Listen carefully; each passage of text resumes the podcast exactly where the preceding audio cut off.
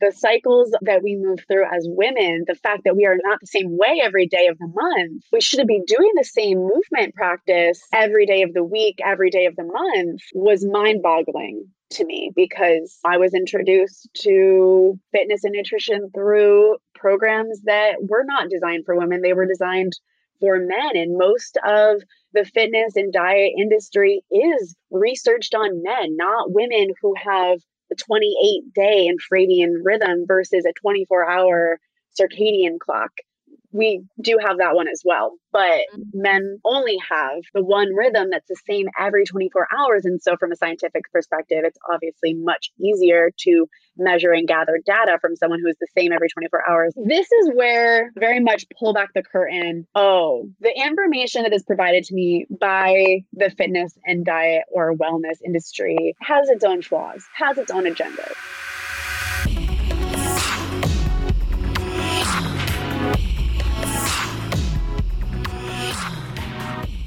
Welcome to This Thing Called Movement, a podcast exploring our relationship to movement and how it impacts every other aspect of our lives. I'm your host, Marie Janasek, movement guide and co founder of Evolna, an intuitive movement lifestyle company helping people create a more fulfilling relationship to their body and self. Through my work in the fields of dance and fitness, I've always been deeply connected to movement and fascinated by how it shapes us. Join me as I dive into conversations with esteemed professionals from a variety of fields and backgrounds. Together, we'll gain insight into their personal movement experiences, the transformations that resulted, and how movement has affected their lives at large. I hope this podcast inspires and empowers you to create a more authentic relationship with your body as you experience the tremendous ripple effect movement can have on all other facets of your life. New episodes will be released on Friday mornings every other week. In the meantime, enjoy. Hello, everyone. I'm so excited to welcome today's guest, Claudia Germuga, onto the podcast. Claudia is a movement and breathwork facilitator based in Brooklyn, New York.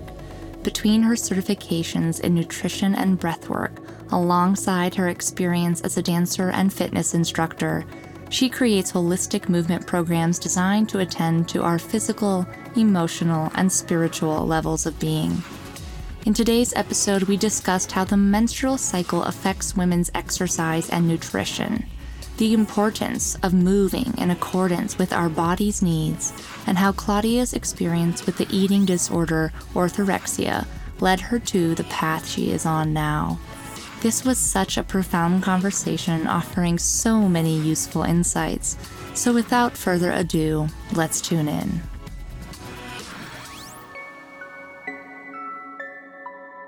Claudia, it's so good to finally have you on the show. This has been such a long time coming.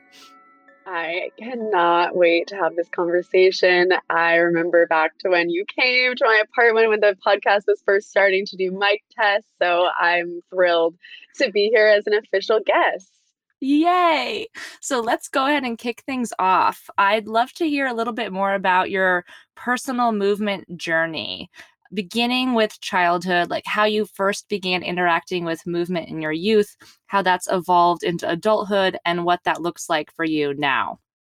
Yeah, personal movement timeline. So, growing up, I was an only child, a very high energy only child. So, this really, you know, led to a lot of necessary creativity in terms of how that energy was expressed and through what forms that didn't involve other children or adults all the time. so I feel like I really got imaginative then and was very playful then, dancing, singing, putting on plays, um, all of these things, and you know, running, jumping about.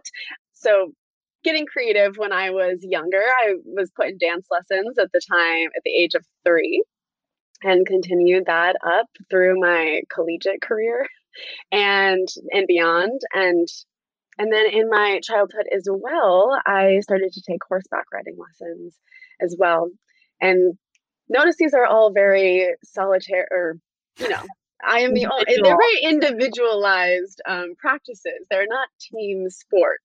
Um, so my history kind of growing up and my relationship to movement has always been a very individual one.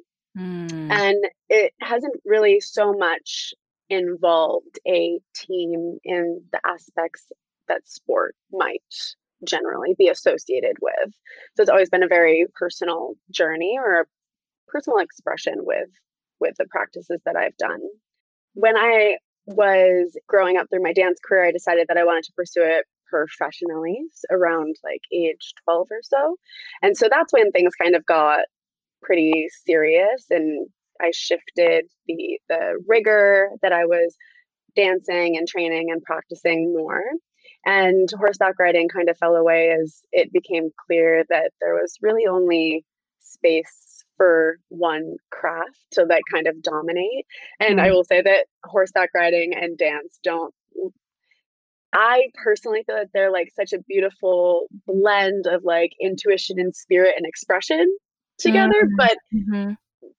the the actual physicality of them riding an animal where you could be thrown and break a leg and dancing requiring no broken bones at all times. Although I was thinking like there's I got many a broken something in dance classes.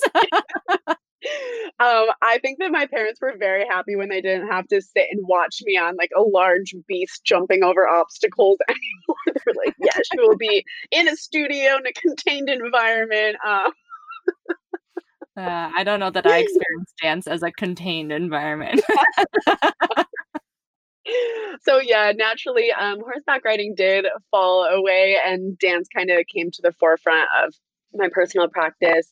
Around that time, I once you start to pursue dance professionally, that comes with the pressures of the industry or, you know, kind of subscribing to that. So at this time, you know, going through puberty, committing to dance is my primary purpose in life and primary passion, this also kind of came with the standards and body image issues that are really pervasive in the industry.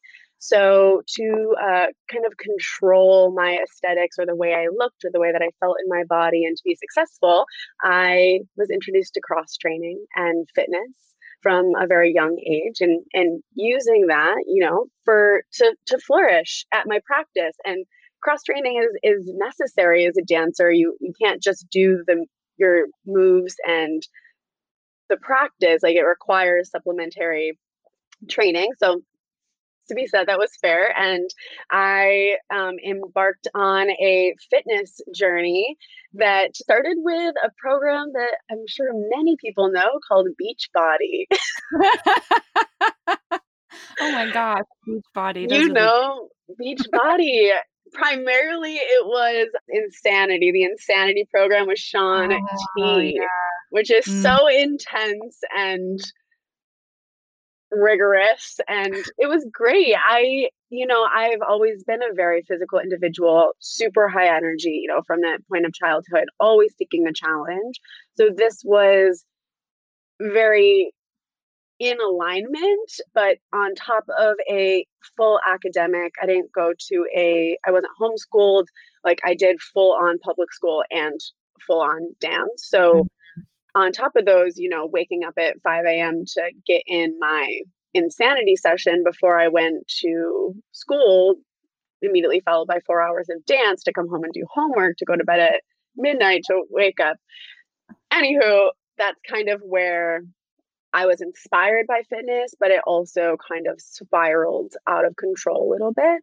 Mm-hmm. I used fitness as also a necessary outlet for the anxiety that I was going through, especially as I started to, you know, pers- like I was starting to audition in my senior year of college for dance and just, you know, the pressures of academia and wanting to succeed and what's going to happen next. So, so many unknown variables in that time of your life. And so I really used fitness as a form of catharsis and emotional regulation as much as I used it to control my body as mm. well.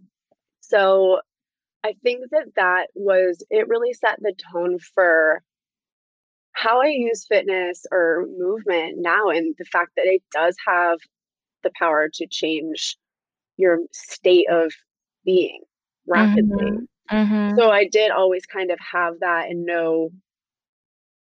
I think that it's interesting though because dance dance was so filled with do this not that, mm-hmm. be this not that, succeed she gets attention i don't get attention oh i'm good at this i'm not good at that it it was so filled with like those sorts of variables at the time for me it was hard to see dance as movement and the benefits mm-hmm. all of the amazing benefits that like having a regular dance practice and getting to do it 4 hours a day you know provided me like in terms of embodiment like i look back at you know 16 17 year old claudia and like she was so embodied and that allowed me to flourish in so many other aspects of my life but i don't think that i saw the studio and training experience was not the cathartic experience i had in my in my fitness sessions because yeah. it was there was just so much like red tape around you know what was required of me um, like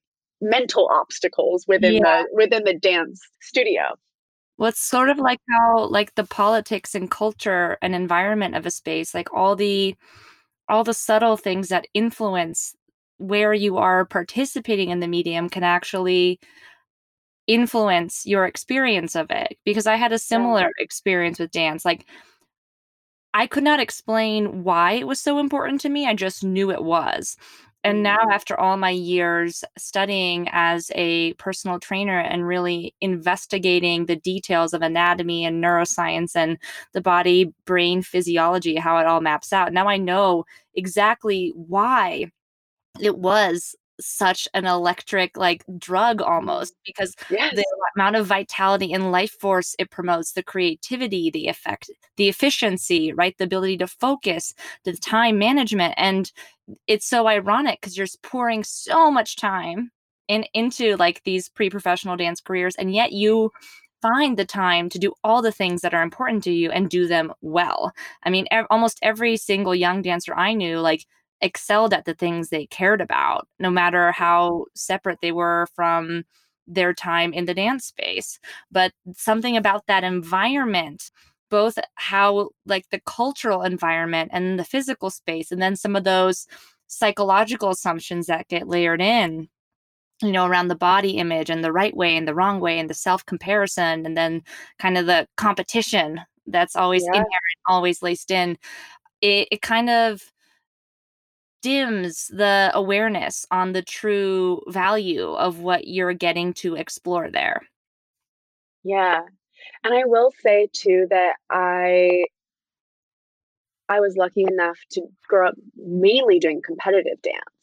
And so I would travel to a lot of conventions every weekend and I I I came to the classical scene much later in preparation for college, but competitive dance like really gave me this outlet that I was outside the studio. I was on a stage, like I was in, you know, conventions where you're with thousands of dancers learning and just being with the music and you know, you're in middle of like a convention ballroom on carpeted floors. But I do feel that there was a there was so much joy in that in like the way that you would, you know, as an athlete you would go to a meet you know that was mm-hmm. really the me and i do feel that there was there was so much joy and i remember feeling so in alignment and so grateful and so connected to my expression of emotion when i would be mm-hmm. learning these like miniature combos for like you know the sixth time sixth class in a row before lunch you know on a sunday sunday after going to bed at midnight from competing the night before yeah. But there was so much so i i do i am grateful that it that i did have that side of the experience because not all pre- professional training includes that you know? Mm-hmm, mm-hmm. so yeah I, yeah i really resonate with everything that you just said about just what it instills with you which that practice and instills in you and that's your training growing up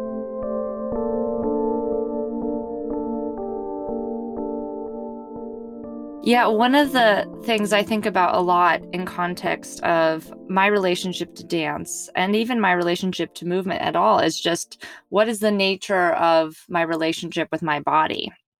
And it's interesting for me to look back on what my relationship with my body looked like back in the dance world, what it looked like as I transitioned into fitness, and how I've been recalibrating it now.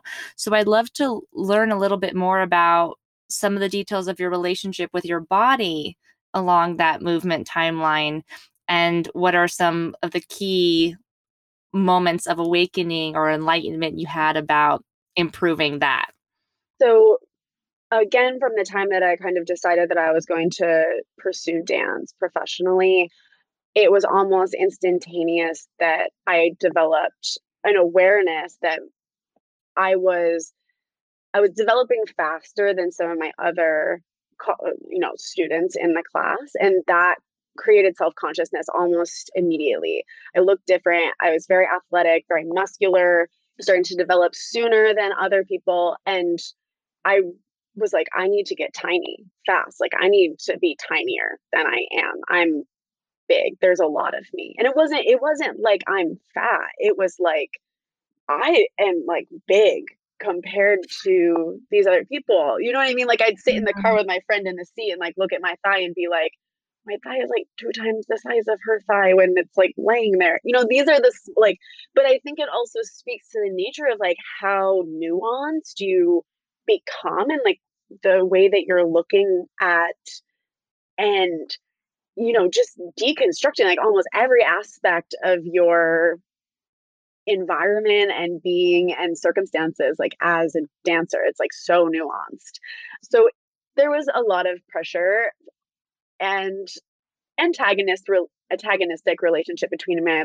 me and my body pretty early on i definitely sought to control that you know in in the ways that i'm sure many teenage girls i know many teenage girls it's not an unfamiliar female experience to mm. start to restrict, even in subtle ways, to influence the way that you look, the way that you feel.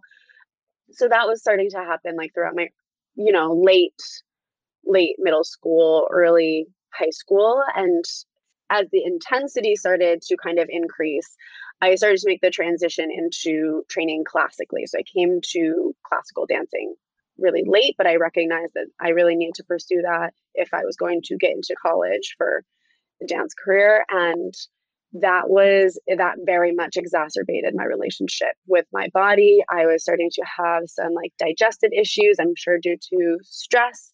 And because i came to studying classical ballet late i was put in a lower level with girls who were in sixth and seventh grade or younger.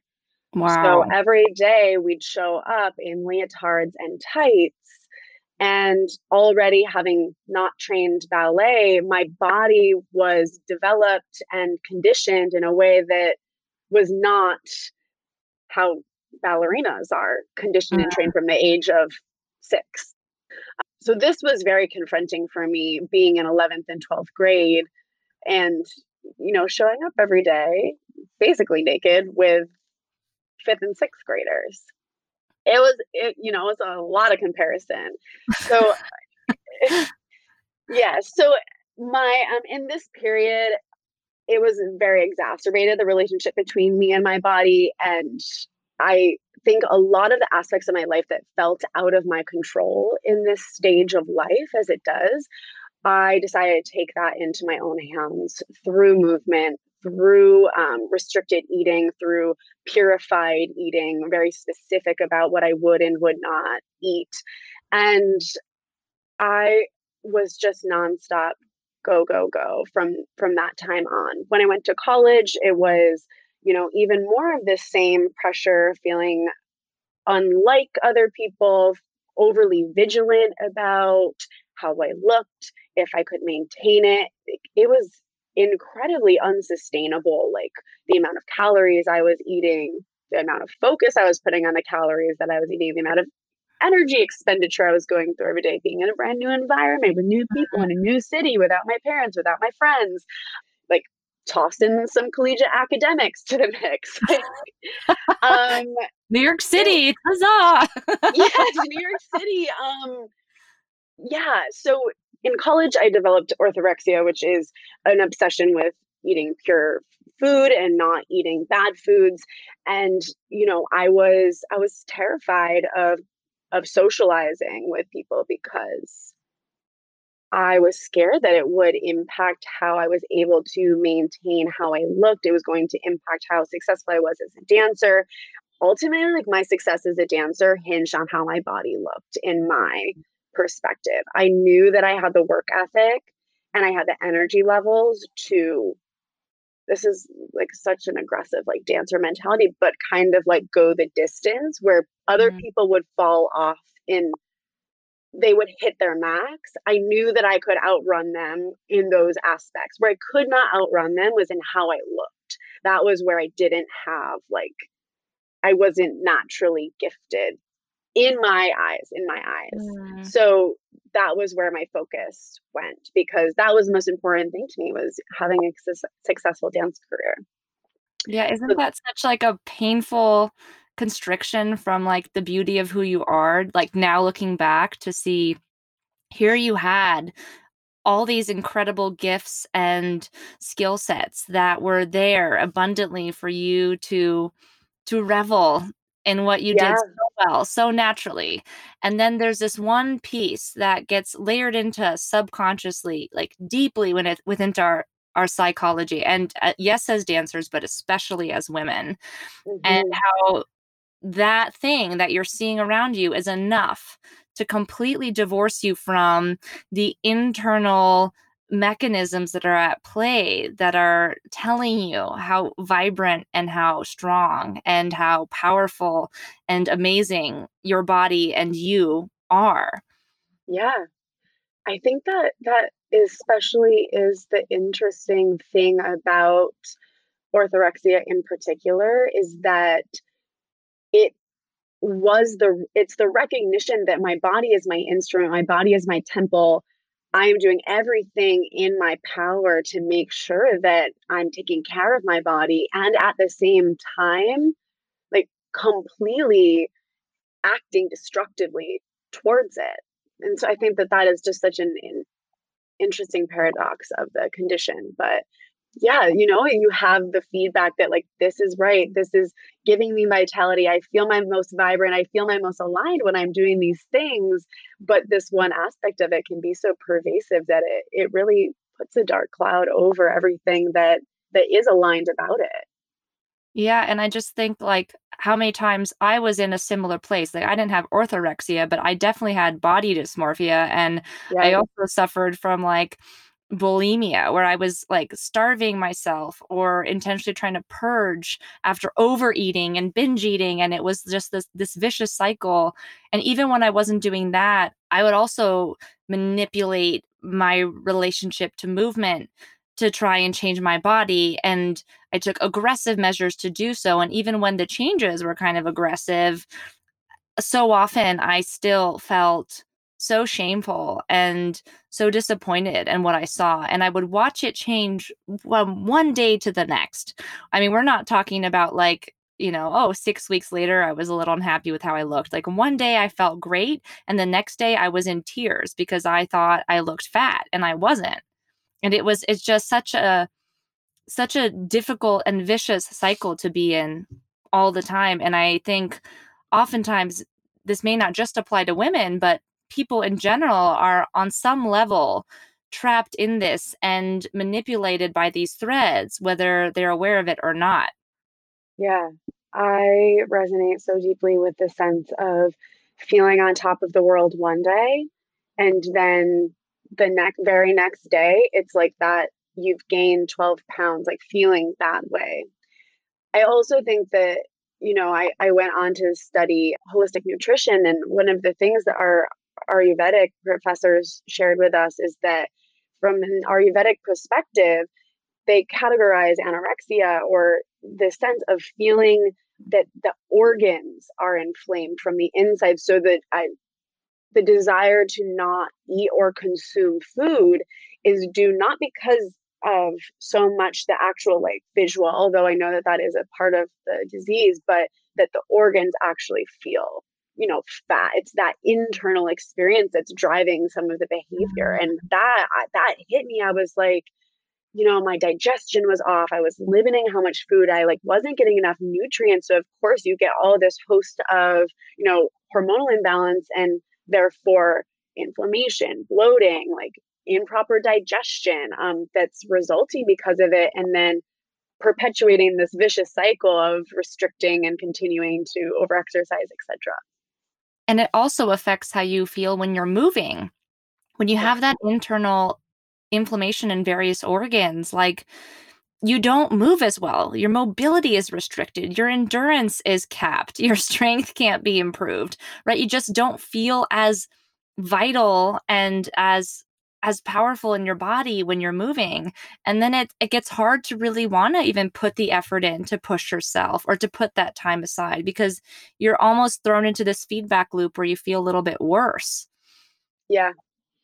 Yeah i think that was the most frustrating thing about that period was that it felt like no matter the effort like that i put in like i never moved the needle forward like everything I tried just ended up circling back on itself and I just it you know nothing nothing shifted. It wasn't it wasn't like a type of situation where I looked drastically different or I looked drastically unhealthy, which was part of the problem is that I just looked nice. Like mm, you know? Mm-hmm. mm-hmm. And it and these things can fly under the radar because you do look you don't look alarming or nothing maybe things aren't alarming or you know the pursuit of such an intense career path as a dancer it's easy to wave off extreme behaviors that would otherwise maybe you know that's out of balance. But everything else that the dance like that dance requires of you is so extreme. It's easy to throw our lifestyle our eating you know our like it's easy to throw those into the mix of the extremity and group them in i feel well, I mean, even just talking about extremes, I noticed that our culture and our society largely hinges itself on valuing extremes, you know, and I think, yes, that goes for dance, but it goes for fitness, it goes for wellness, it goes for, you know, career and, and even like entrepreneurship and business and climbing up the corporate ladder. It is all modulated by extremes. So, you know when you mentioned that like outside of that environment that maybe people would like wonder there's a part of me that also notices how we don't seem to register extremity in general because we're so used to assuming that's how that's how we hedge our leverage to be able to get to where we want to go faster. And I think quarantine was an especially fascinating experience because for me and for many people I know, it's forced us to like step back and slow down and quiet down enough to start recognizing these extremities that we've been throwing ourselves into. Wow. Yes.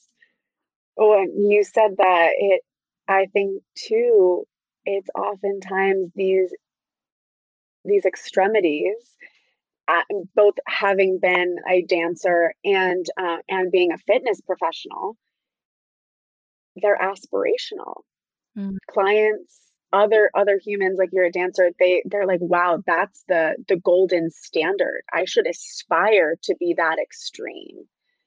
When some of it is required of the profession, the way, you know, a you know, a professional soccer player would they don't they don't don't do the other things necessarily so that's required of their craft and sport etc mm-hmm. but i think that that's such a problem that those those extremities are aspirational. And that and that goes for other you know environments too like you said like business etc yeah it's it's not healthy even though that's what the industry profits off of so it convinces you it is or should be.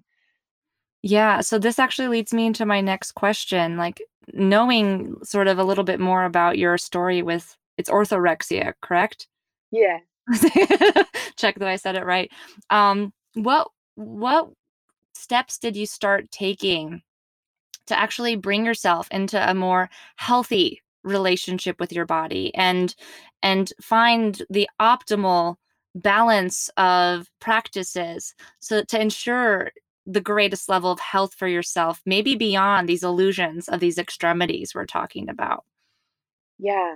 So I unfortunately was not lucky enough to kind of recognize this on my own and was unfortunately shook into having to recognize them.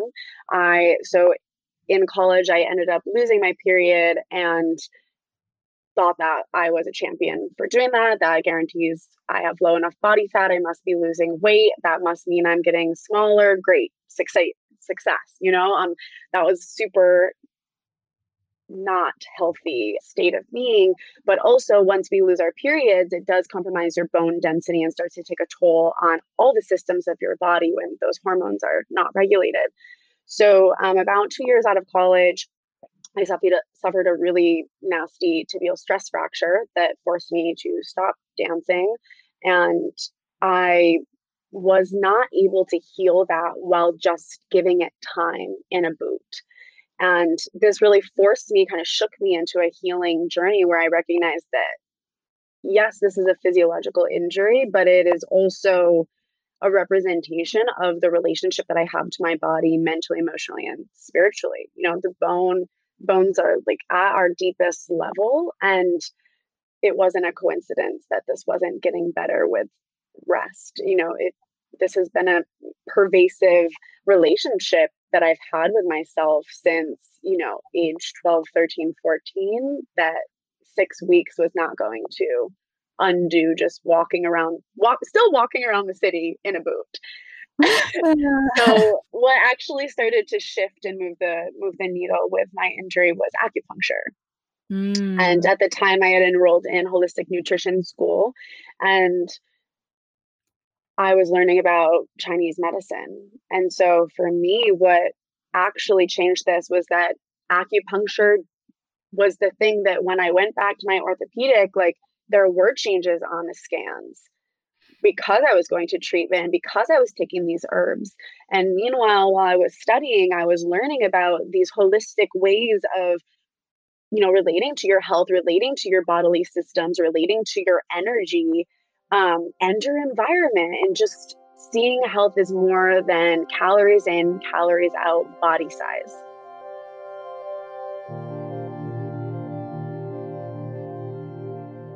From there, I was able to start to recontextualize what it meant to be healthy, what it meant to have vitality. And I was able to shift my goal from being skinny to longevity overall. I'll never forget when I went to get put in the boot. The first first orthopedic that I saw was like, "So you'll be in this, and if this doesn't work, then we'll contemplate putting a rod in your shin." And I was like, "Excuse me, what?" I've not, I mean, as a dancer, I was lucky enough to never go through chronic tendonitis or broken bones or or anything of that nature. So this was really like the first time I'd ever been like, you might not move the same way you've always been able to the, the, your whole life. And I just envisioned like, I've never run a marathon. Like, what if I'm 45 and I decide that I want to run a marathon? Like, I want that to be an option. Like, I don't care if I actually do it, but I want the choice to be able to. Yeah. I'm like just thinking about so many levels of my experience that are similar here. Mm and and also curious about you know how easy it is for us to think of health in the terminology of calories in and calories out and body size. Like that is by and large such a powerful part of how all of us are making choices about what movement practices to do and why. And then the information that's being collected within that model is all to feed that. So nobody is really talking about the concepts of health and longevity, right? And yeah. unless you are in the wellness industry or have suffered at the hands of mismanaging your own wellness and have like the big wake up call. Yeah. Yeah, we don't actually investigate this. And then there's also the question of the fitness and wellness industries at large playing into the old model because yeah. that's where people's attention is and then that's where the quick money is mm. as well and it's interesting, you know, one of our previous guests on the podcast talked about how marathon runners and like a lot of these elite athletes that we idolize so much actually have very short lifespans like significantly shorter than you would imagine. So this correlation of like being fit and being athletic and you know being a professional in some form of athleticism equating to healthy happy long life is not necessarily true. That like the life that's in service of longevity and authentic health looks very different and you know those practices aren't mainstream those practices aren't glitzy and sexy right like learning to lay down and breathe i mean yeah. you're a certified breath practitioner right i'd love to hear you talk a yeah. little about like the effects of breath on your personal practice and even the effects it's had on the clientele you work with yeah, so breath work is a game changer. And I spoke a little bit about recognizing that for me, fitness was a form of emotional regulation. It was cathartic in nature for me. If I was angry, wow, was I going to hit that workout hard? If I was sad, boy, did I know that I was going to have endorphins after and feel better. Did I feel stuck in my life? Man, I was going to prove to myself that I could push through and move that stuckness and feel clear headed after. And that is amazing. And that is the power of fitness because it forces you to be embodied and it forces you to inhabit yourself in a way that, you know, changes your state. But if that's your only form of emotional regulation, right, if that's the only tool in your toolbox, that's a lot of wear and tear to emotionally regulate yourself. So the thing that I have found about breath work is that it puts me in touch with the depth of myself. It regulates my nervous system, it regulates my emotions, my hormones so much more efficiently than a workout. It in in alignment with that longevity modality or you know perception because you're not you know you can't do five workouts a day if something's coming up and it needs to be addressed and you need to regulate yourself like you can't always peace out for 30 minutes and grab your sneakers and and hit the road or I mean, you can to a certain extent, but you know, you know, energy expenditure, joints, like it's just a much more gentle and effective and efficient way I've found to achieve those those those same states that you become accustomed to receiving from your movement practice. And movement is such a wide, vast, diverse ocean, you know, and so much of what we're used to connecting with on a movement level is really just the surface. It's it's everything that's visible and familiar and that we see others doing around us. But you know breath work is a movement practice. Meditation yeah. is a movement practice. It's a practice yeah. in stillness but that is still on the scale of movement and you know the more we can learn to to give ourselves the freedom to play around with all the different forms of movement and to appreciate the differences there rather than constantly pushing them into categories of this is a good one because it made me feel like I was going to throw up. So I must have done yes. something right. And and then also appreciate the subtle ones are like maybe you didn't break a sweat, but man, did you get to feel like juicy and a little bit sensual and like relaxed and soft in your body. It's so interesting how so much of fitness is all about sculpting and like hardening ourselves. You know, yeah. or yes, making ourselves small. You mentioned this earlier. You had to become small. Yeah. How amazing is it to also be big and to be soft and to surrender and to give in you know and then also experience that effort and that that hustle and that push like these are there's so many dimensions to be accessed here and it goes beyond just adding that versatility to your body but it goes for adding versatility to like you mentioned that that emotional response and that emotional transmutation that movement can give us. And it and it also feeds into our ability psychologically and mentally when we're making decisions in our life.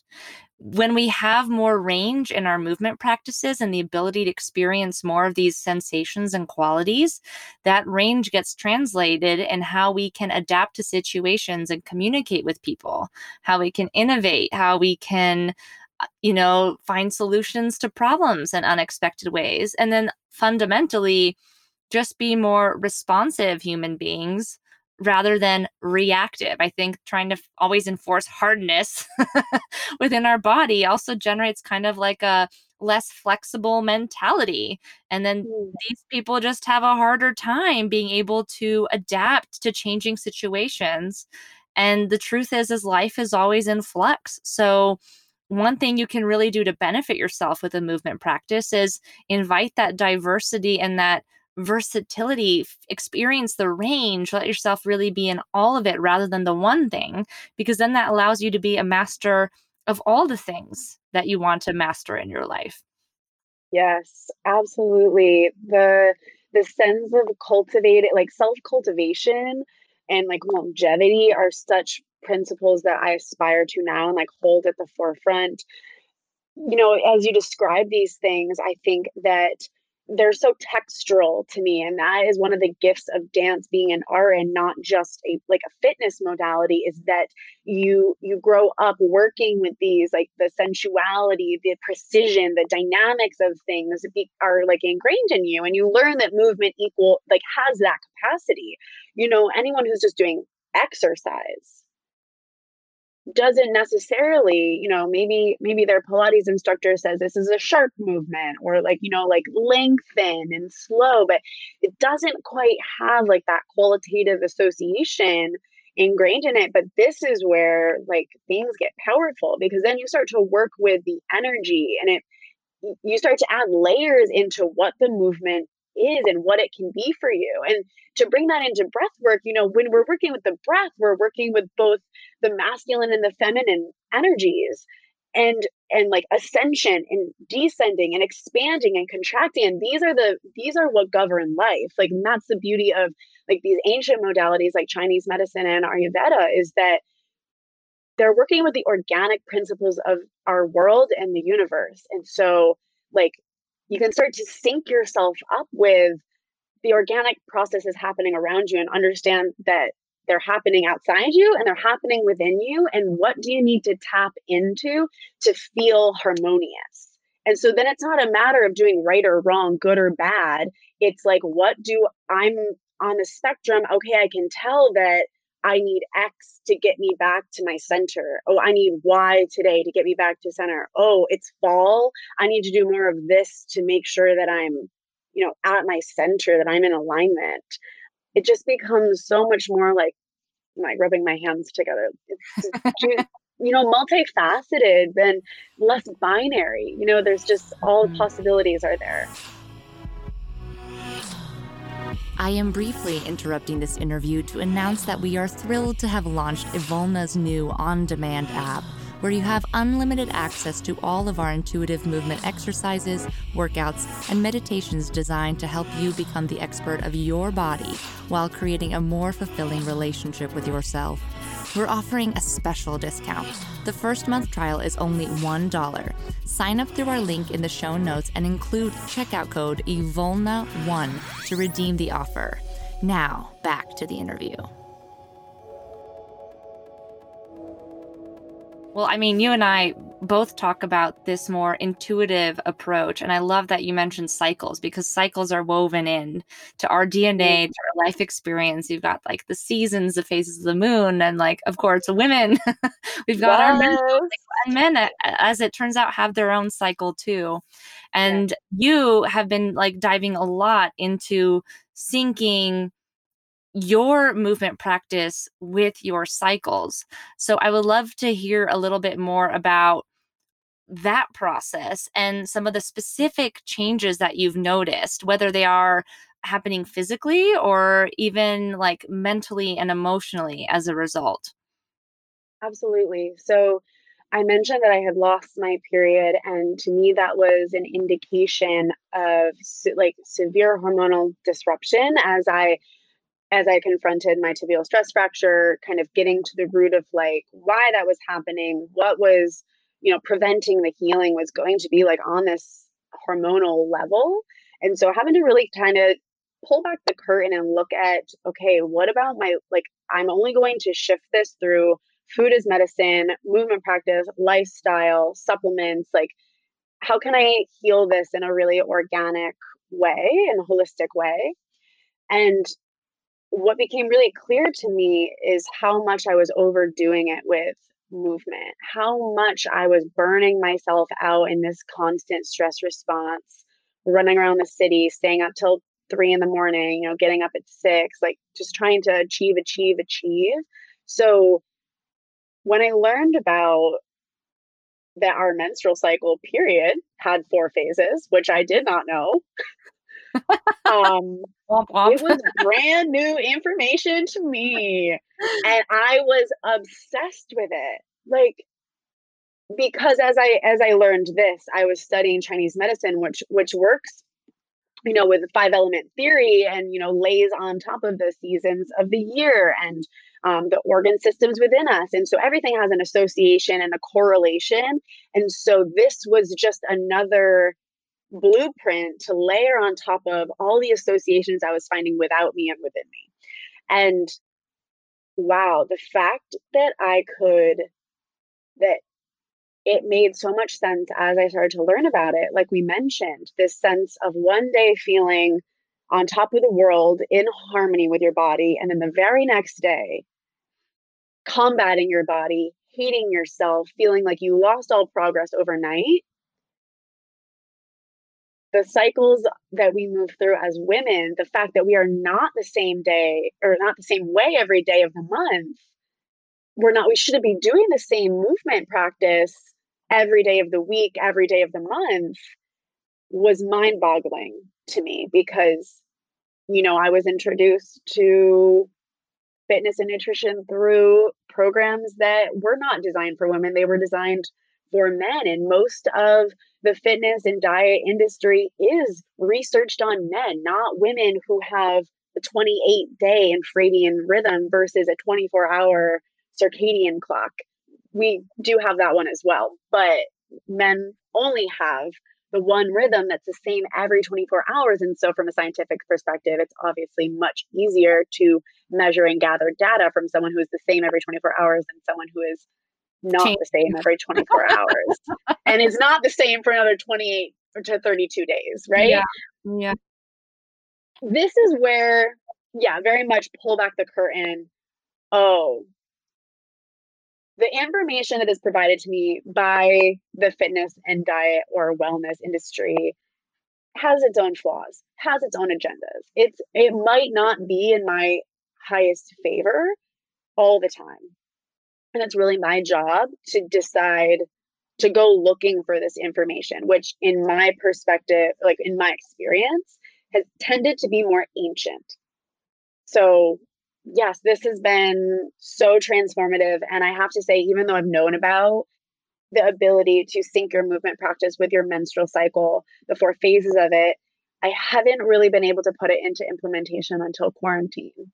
Mm. Being um, teaching, teaching, you know, 22 classes a week and like running around the city and, you know, having other obligations and pressures to, you know, participate, to, you know, be be at the studio, moving and you know have affiliations with certain fitness brands so being an ambassador to them does kind of encourage a certain way of moving and mm-hmm. i have to say that i was not strong enough or deliberate enough at that point in my life to be like yeah no i'm menstruating this week hands off.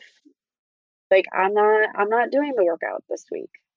I'm gonna be internal and i'm not gonna socialize and i'm gonna take it easy and like maybe i need to sub out some classes because this is a time to cocoon and, and be within. But quarantine has blown all that up in, a, in a really beautiful way and um, i'm so grateful because it's really again like one of those moments where you know the rug is pulled out from underneath you but you get to rebuild in the way that you want. It's a clean slate sort of scenario. So I've really been able to walk the talk or just inhabit the knowledge that I was aware of. You know, you you get the knowledge and then there's the application of it. And so I've actually been able to apply it now. Yeah, I mean, I know there's a whole world here. I mean, and there's so much research that still needs to be done because like you said, by and large, all the research that most people are pulling from and most of the fads and exercise systems are built on is a like research on collegiate aged men period so like 95% of us don't fall into that category. Yeah. And you're like and usually collegiate population athletes, you know? period. Yeah. yeah. So in, eh, i loved what you said like allow yourself to like take that information and then choose what applies to you and not take it all as like the golden rule. That i think is huge for our listeners to like hear acknowledge and let marinate.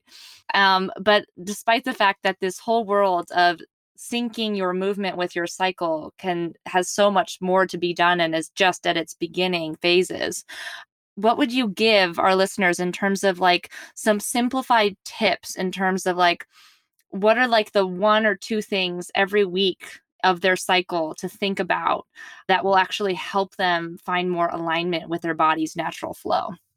Yeah so the first phase of our menstrual cycle is the follicular phase. And this is, I think of it, you can correlate it with the spring season. You know, you're coming out of winter, things are starting to come alive, they're young. This is when your hormones are starting to rise and your body is starting to prepare the egg to be released, to be fertilized. So in this phase, you are your body and mind are primed to try new things cardio, like nice, like a good sweat feels really good at this time. So I used to teach rebounding classes, which is like on a trampoline, going for a run or a jog, doing something to get your heart rate up and that feels good, maybe makes you feel mobilized after, gives you some endorphins. These are great things to do during this phase or just or just trying a new activity that maybe you're a little nervous to do like dance cardio comes to mind like have have fun like you know it, also dance cardio is like super like associ- associatively it's like like super youthful it's like really high energy and, and kind of carefree and i i think that that also goes along with like the nature of that phase. So you could say that follicular phase is sort of play and challenge yourself yeah, and and kind of like planning, like where do you want this month to go? Like what do you want the trajectory to be? Like what do you want to try? Um, where do you want to end up? Um, it's like very much like a planning phase. So you can also, if you're thinking about this creatively, um, you know, because our our cycle also is inherently a creative cycle of creating life. Like okay what projects do you want to do? Like what dreams do you have? Like time to make a vision board time to you know make a brainstorm list do a brain dump. So this is mm. kind of all like dreaming with the possibilities anything is possible. Our second phase is the ovulatory phase and this is one that if you don't know the four phases of your cycle you you might be more familiar with um, during this phase, when you ovulate, your egg is released into your fallopian tubes to hopefully be fertilized. So, this phase is, man, this is so good. I love this phase. I love it in particular because I tend to be a an introvert and this is the phase where we feel really social. As women, we have like a little extra like magnetism boost during this mm-hmm. phase mm-hmm. hormonally. So if you were going to like choose a workout for this phase, it would really be something social. Like go to a group class, like go on a run with a friend, like go be at the park with other individuals, um, go to a dance class where you're in the room, play a team sport. But also hormonally, you're also really primed for rigorous activity right now. You're ready to go hard, go home. Like if you were going to go to a CrossFit class, go to it during this week right? Yeah, go, go this week. So really rigorous exercise, um, HIIT workouts, interval training, um, really fiery movement practices are great to do during this time. Mm. Yeah. Our third phase is the luteal phase. And this is where um, either the egg was fertilized or the egg was not fertilized. So the body, though, is starting to shift into a state where it is preparing to create life. So it's going to start to conserve resources, which, if you have ever started to become really ravenous during one week of the month, you're like, where is this appetite coming from? it's because you just entered your luteal phase and the body is like, let's go, time to store up nutrients which also if the ovulatory phase could layer onto the summer season or like everyone's super vibrant and outgoing and social yeah. and you know outside doing things and the luteal phase would layer onto the fall season. So you know you start to wind down you're you're going back to school you're starting to you know be inside more and it's the same thing. So we start to decelerate that really vibrant outgoing energy and just bring it more internal. Also like I just associate sweet potatoes with fall. Yeah. And you're gonna have like during this phase, like those carb, you're gonna have carbohydrate cravings. You're gonna want more food. So like warm, nourishing foods go along with this. And this is where you can start to shift your movement practices away from the high intensity, like make you throw up sort of workouts into more more mobilization and restorative type of work. So maybe, you know, it's still a power yoga class, like a really challenging vinyasa class, but it's not, you're not doing tuck jumps at, CrossFit class. Um, it's like less plyometric heavy, um, but still, it can still be rigorous and fortifying. I teach classes that use bands, and I would say that those are super great for your luteal phase. You still get the strength aspect, you're really like in your body, but you're not jumping all over. Your heart rate's not astronomical. Yeah, so Pilates and powerful yoga classes, strength training is super great at this time. Your heart rate is low, but you still are working in a really powerful way, um, alignment focused. So these are all great choices during the luteal phase. Yeah, I love that you brought up the the ravenous part because I actually totally experienced this this last month because this is the one right before menstruation, right? Yeah. And I was just starving. I was like, what is going on with me? I'm like eating everything inside. yes. And I'm glad I just like went with it rather than, you know, doing the typical you know, diet micromanaging thing of too many calories, gotta restrict. Like, uh, like I shouldn't allow myself that. I was like, ah, like my body needs this. I'm trusting it knows better than me.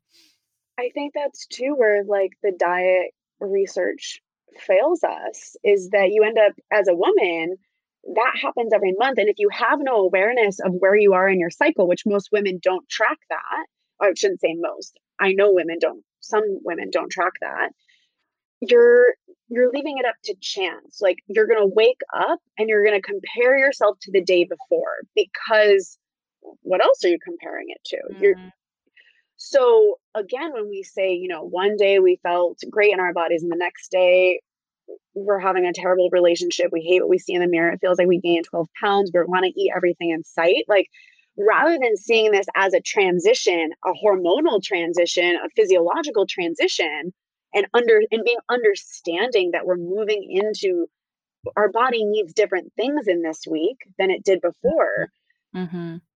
It alleviates so much self-criticism self-judgment restriction. You don't need to be the same that you were the last four days the last seven days like you don't. You should be completely different.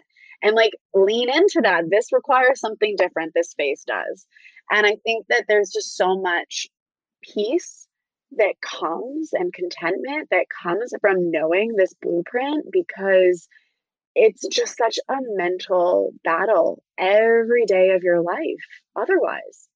Yeah. Well, it allows you to like take a break and it allows you the permission to not have every day be the same and to not yeah. try and replicate how you felt yesterday with how you feel today and to have honor for the fact that you have variance in that and that each yes. cycle is actually in place for a reason. I love that you're associating the seasons with it because it provides a very clear image and metaphor for people to to have like understanding that while it may not fit with society's idea of excellence, yes, it's actually part of excellence. And and it's excellence in the areas that are actually more authentic to what we want you know? It, it doesn't come down to looking good. Like we want to feel powerful and amazing in our bodies and full of energy and inspiration. It is actually not about the six pack. It is actually not about the ba- body fat percentage because people respond to your energy and your energy is mitigated by these subtle details.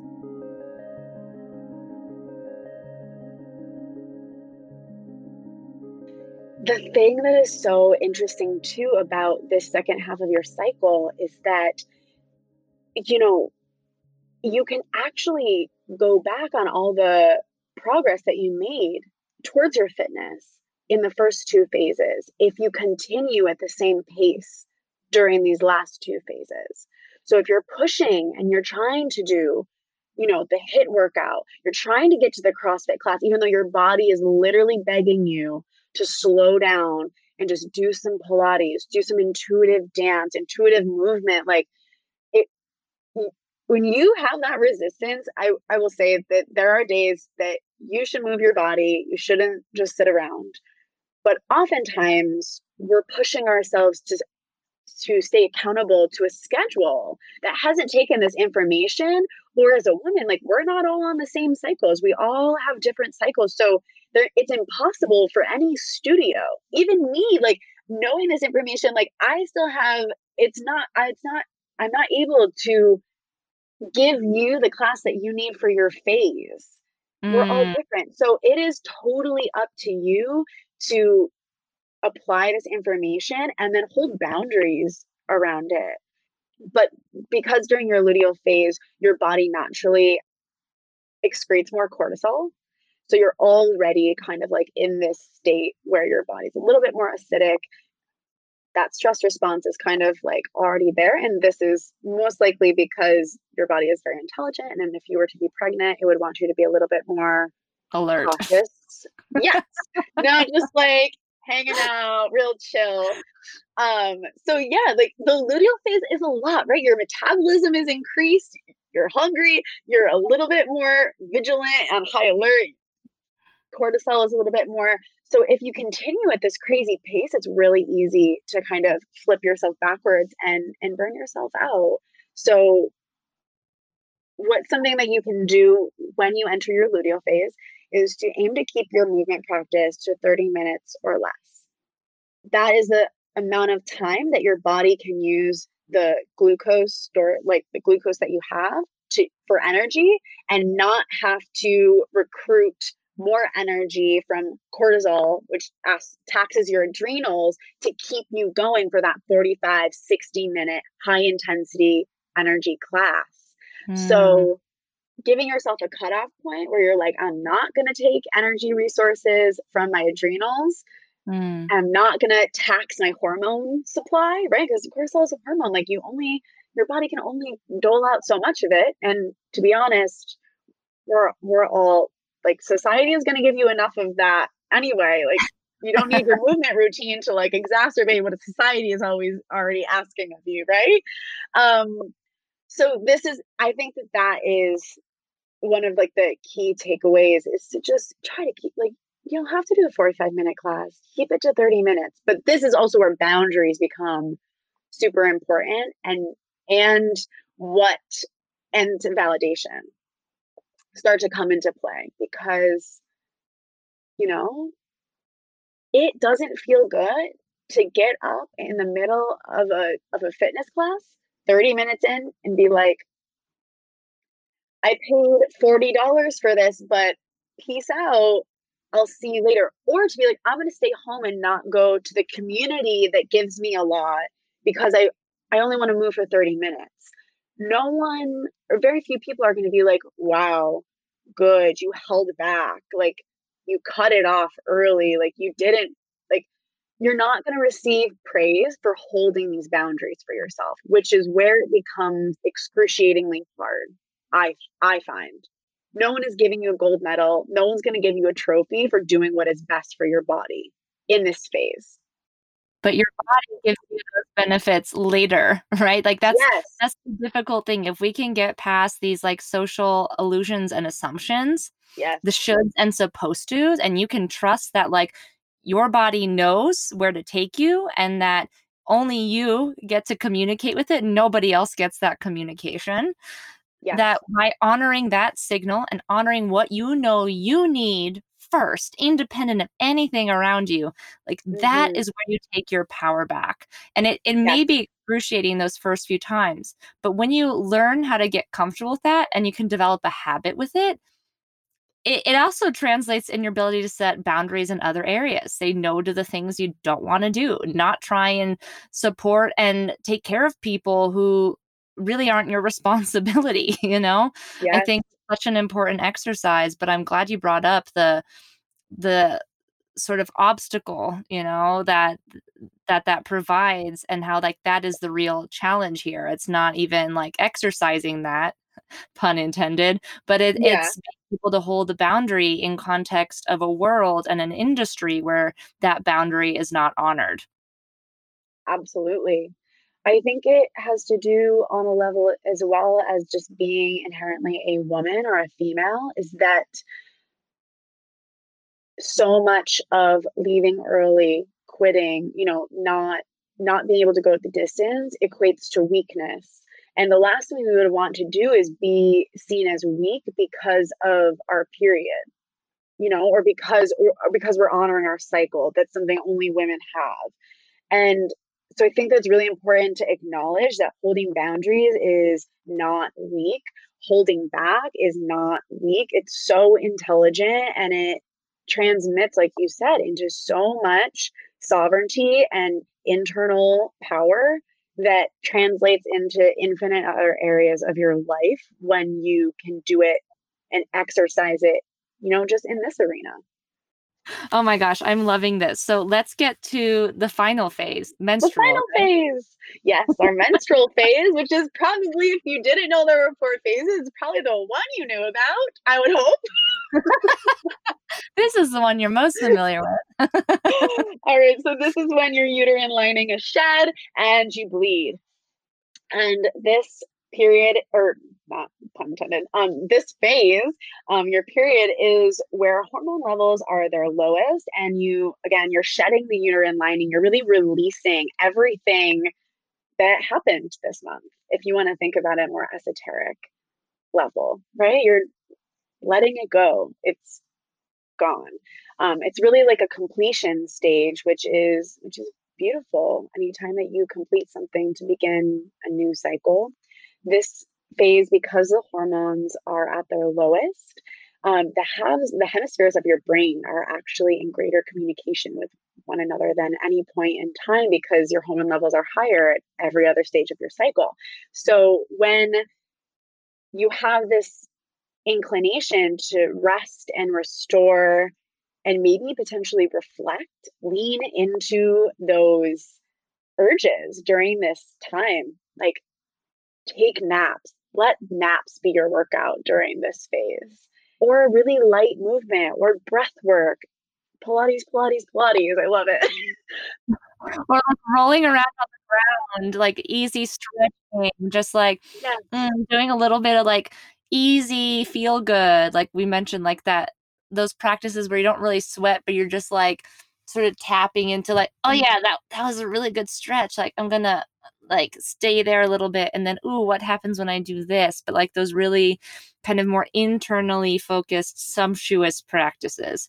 Yeah it should feel really delicious and bring you joy if you're moving during this time or even just going for like a, a, a brisk walk you know? Like be connecting with nature being outside.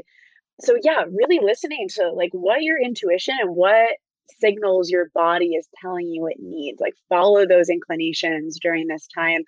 Again, they're going to be like at the forefront during this phase. Like you are so intuitive, you're so in touch with yourself during your period, which you can use to your advantage. Like this is when you want to look back on your month. Like how did it go? How did I feel? Where do I want to go? Like how am I doing? How am I feeling? Where am I in life? These are all like such excellent things to consider during this time. I recently had a period just like two weeks ago, and I didn't show up on social media, just tapped out. I was staying upstate with my parents, and I really took the opportunity to cocoon. And I was kind of vying with a bit of a big decision, like a big life decision. And I leaned in hard. I took the week off teaching and I just committed to letting this period show me what the right decision for me was going to be. And so satisfying to feel that decision come through so clearly because I was able to remove the hype and the hubbub and any commotion that I was experiencing or like mental chatter, like quiet that and really listening to like what was coming from my heart and my soul during this time. So just leaning into that and like using the power, like your cycle has so much power to it if you align with it and like ride its flow. Like it's a superpower. So so using yeah. it that way.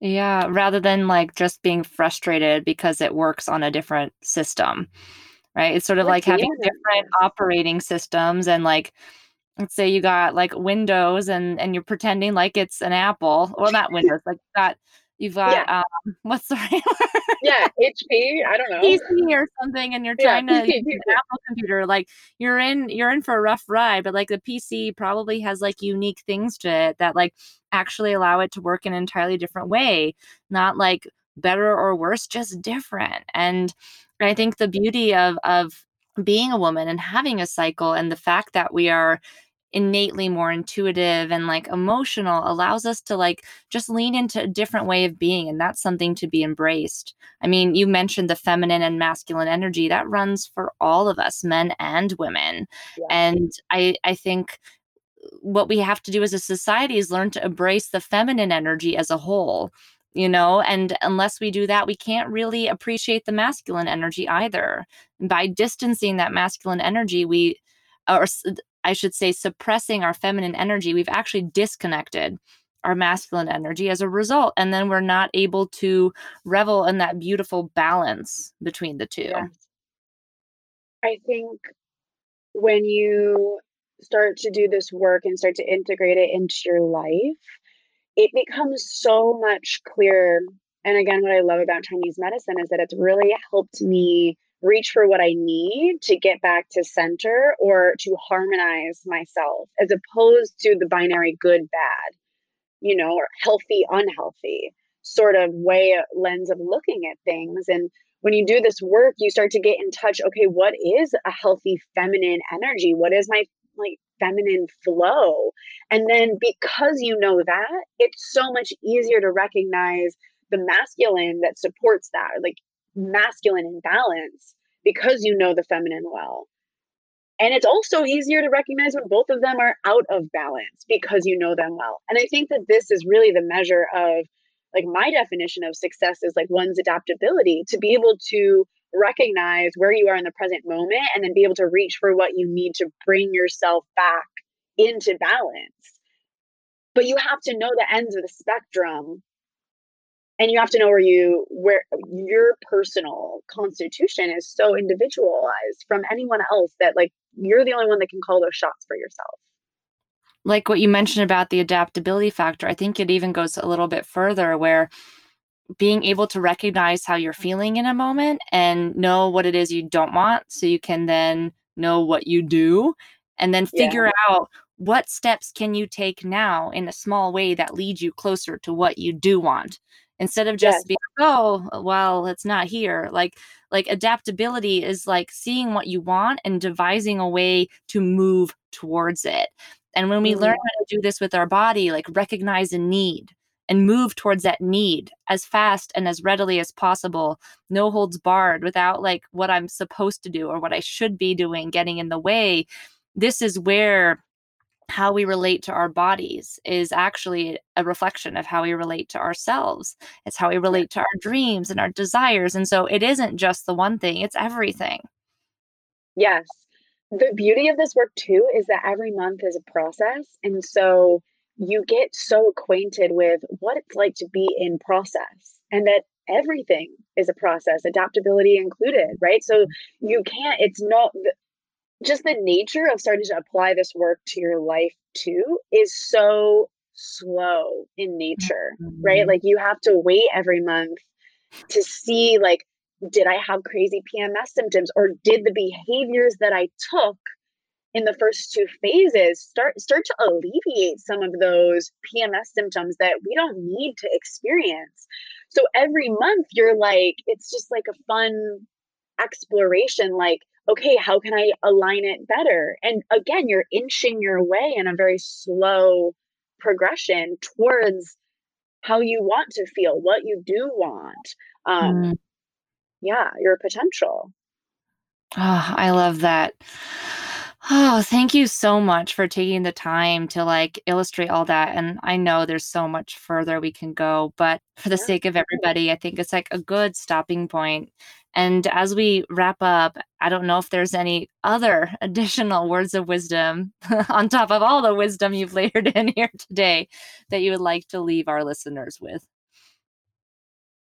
I think that your body knows best is a great a great place to leave it. And uh, your body is your home and your vessel. And so befriend it and follow people or practices and environments that encourage that and notice if if someone is putting you at odds with your body it's probably not in your highest service because that's your environment like that's your best friend that's that's the thing that's with you forever and that's your container and the way that you um, are going to be here and do your work and fulfill your purpose on the planet. So it's important that you're on the same team.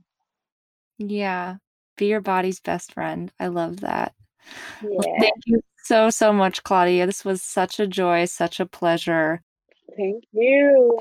I'm so glad we were able to create some real magic here today. Oh my gosh, I'm so excited. Yes, it was such a pleasure. Thank you so much for having me. Thank you for tuning in with us today. You can find contact information and all references made during the show in the show notes. If you enjoyed the episode, don't forget to subscribe, leave a review, and spread the love by sharing with family and friends. If you want to learn more or would like additional support in your movement relationship, head to our website at evolna.com. Be gentle, be generous, and be good to yourself, and have a beautiful day.